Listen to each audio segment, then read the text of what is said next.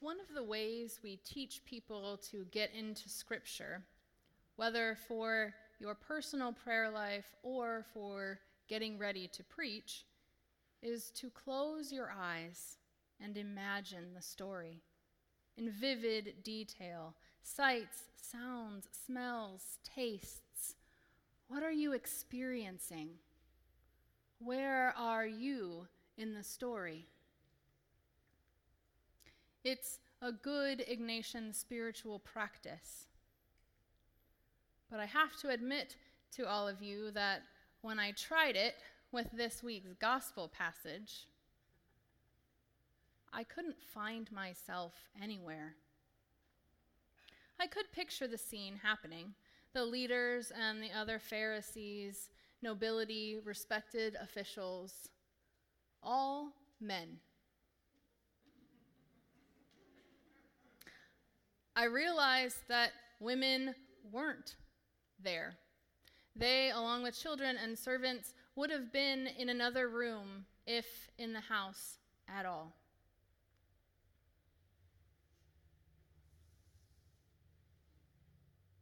Jesus said, When you are invited to a wedding banquet, go and sit down at the lowest place, so that when your host comes, he may say to you, Friend, move up higher. Then you will be honored in the presence of all who sit at the table with you. What is Jesus getting at here?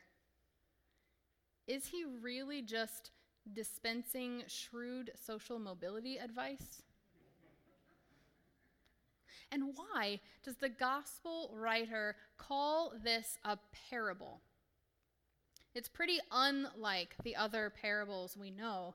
Think Good Samaritan or Lost Coin, where there are characters and a narrative arc Something is usually turned on its head from the presumed worldly order of things. It turns out that Jesus is quoting from the book of Proverbs, which was given to young men as they entered service in the king's court. It was a cutthroat environment where people were eager to put you in your place or to have a reason to push you out of the circle of influence altogether. The point here was to teach incoming royal attendants how to navigate the political system. It's a message that marginalized people know too well. Keep your head down. Don't stand out or make a scene. And definitely do not claim a spot that someone more powerful than you might think is theirs. This is how you survive. This advice becomes a parable in the gospel text when Jesus addresses it not to a lowly new courtier, but instead to men of power and influence who are used to having legitimate, recognized claims to the places of honor. This proverb about putting yourself in the lowest place did not apply to them. But Jesus challenges the social order. This is no longer about knowing your place, but willingly stepping back. Jesus is not talking about court etiquette. The parable talks about the way to enter a wedding banquet. Wedding banquet, it's one of those phrases in the gospel telling us this is about the realm of God. Over and over in the Gospel of Luke, we hear a theme of the reversal that comes with the ushering in of the realm of God. Luke's gospel is the one that gives us Mary's song of praise, the Magnificat, in which she glorifies God for scattering the proud, casting down the mighty, and lifting up the lowly. Jesus invites the powerful to step into this kind of living now.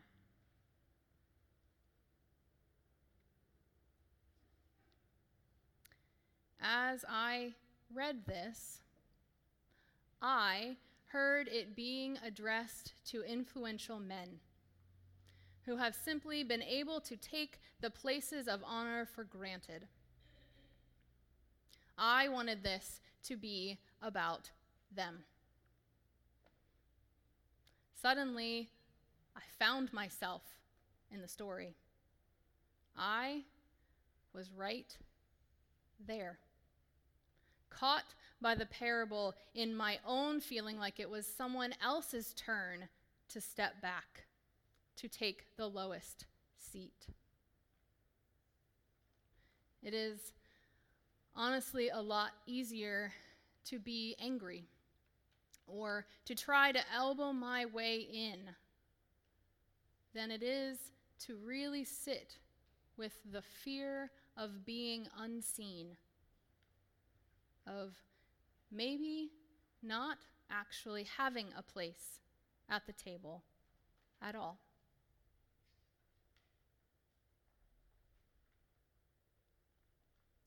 Acknowledging my own reluctance to take the back seat allowed me to look at the guests of this dinner party with more compassion. When I stopped vying for a place of honor in the story, it opened space in me to see these leaders in their humanity, their fear and anxiety and desire to be seen and respected. How terrifying it must have felt to consider Jesus' instruction to invite the outcast to their banquets. He's not suggesting a soup kitchen here, good as those may be. Jesus is undermining and reorienting the structure of society. The only reason to have invited people from a lower social standing to this kind of feast was that they would then be loyal to you and perform some kind of service or labor for you in return. Otherwise, dinner invitations were issued to peers, members of the same class, people who could repay you in kind. To do what Jesus is suggesting is a risky social move. But it is a way to participate in God's lifting up of those who have been cast down and to draw nearer to God in the process. To be clear, I don't believe that Jesus is asking anyone to be a doormat for oppressed people to be oppressed further, or for the marginalized to be submissive. There are places where silenced peoples need to step up and speak out. But the more I realized that these men were simply doing things because it's the way they were done, the more I began to wonder what my unexamined defaults are. It turns out that there are actually a lot of contexts in which I have a presumed seat of authority. This plays out in many ways across race and class lines, education level, citizenship, and in showing up to church in a collar. It is codified in workplaces on an org chart. Who are you over and who is under you? It is taken as simply the way things are. For me, it also shows up in parenting. It is so easy for me to take my position sometimes my literal seat at the table, for granted. I have to be really intentional about looking at my motives. Am I insisting on something being done a certain way because it truly matters? Or because it's the way I would do it. It's really hard to put my own preferences and opinions in the lowest place. But when I invite in my kids' reasoning or desires, I learn things about who they are. Their feelings, even or especially when they don't make much sense to me, have as much right to be at the table as mine do. With less of my own stuff in the way, I see them more clearly, and our relationship grows deeper.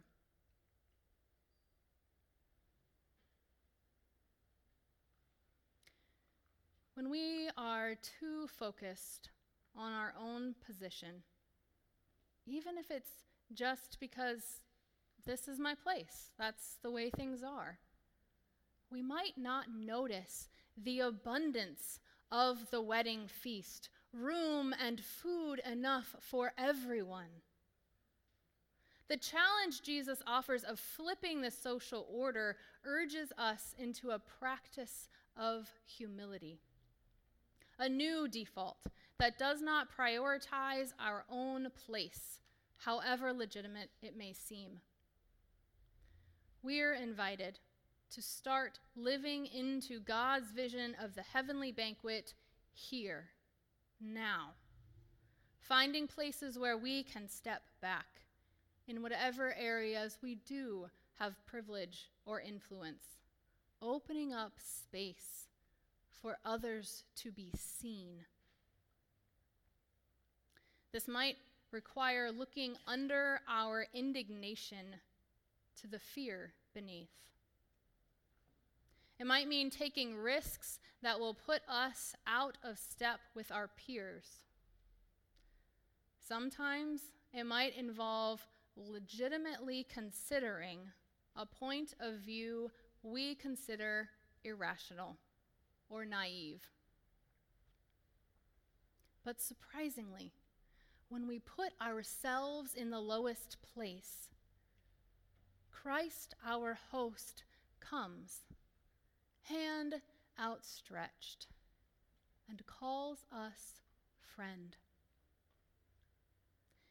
It is here that our relationships deepen we begin to reorient society, and the realm of God comes near.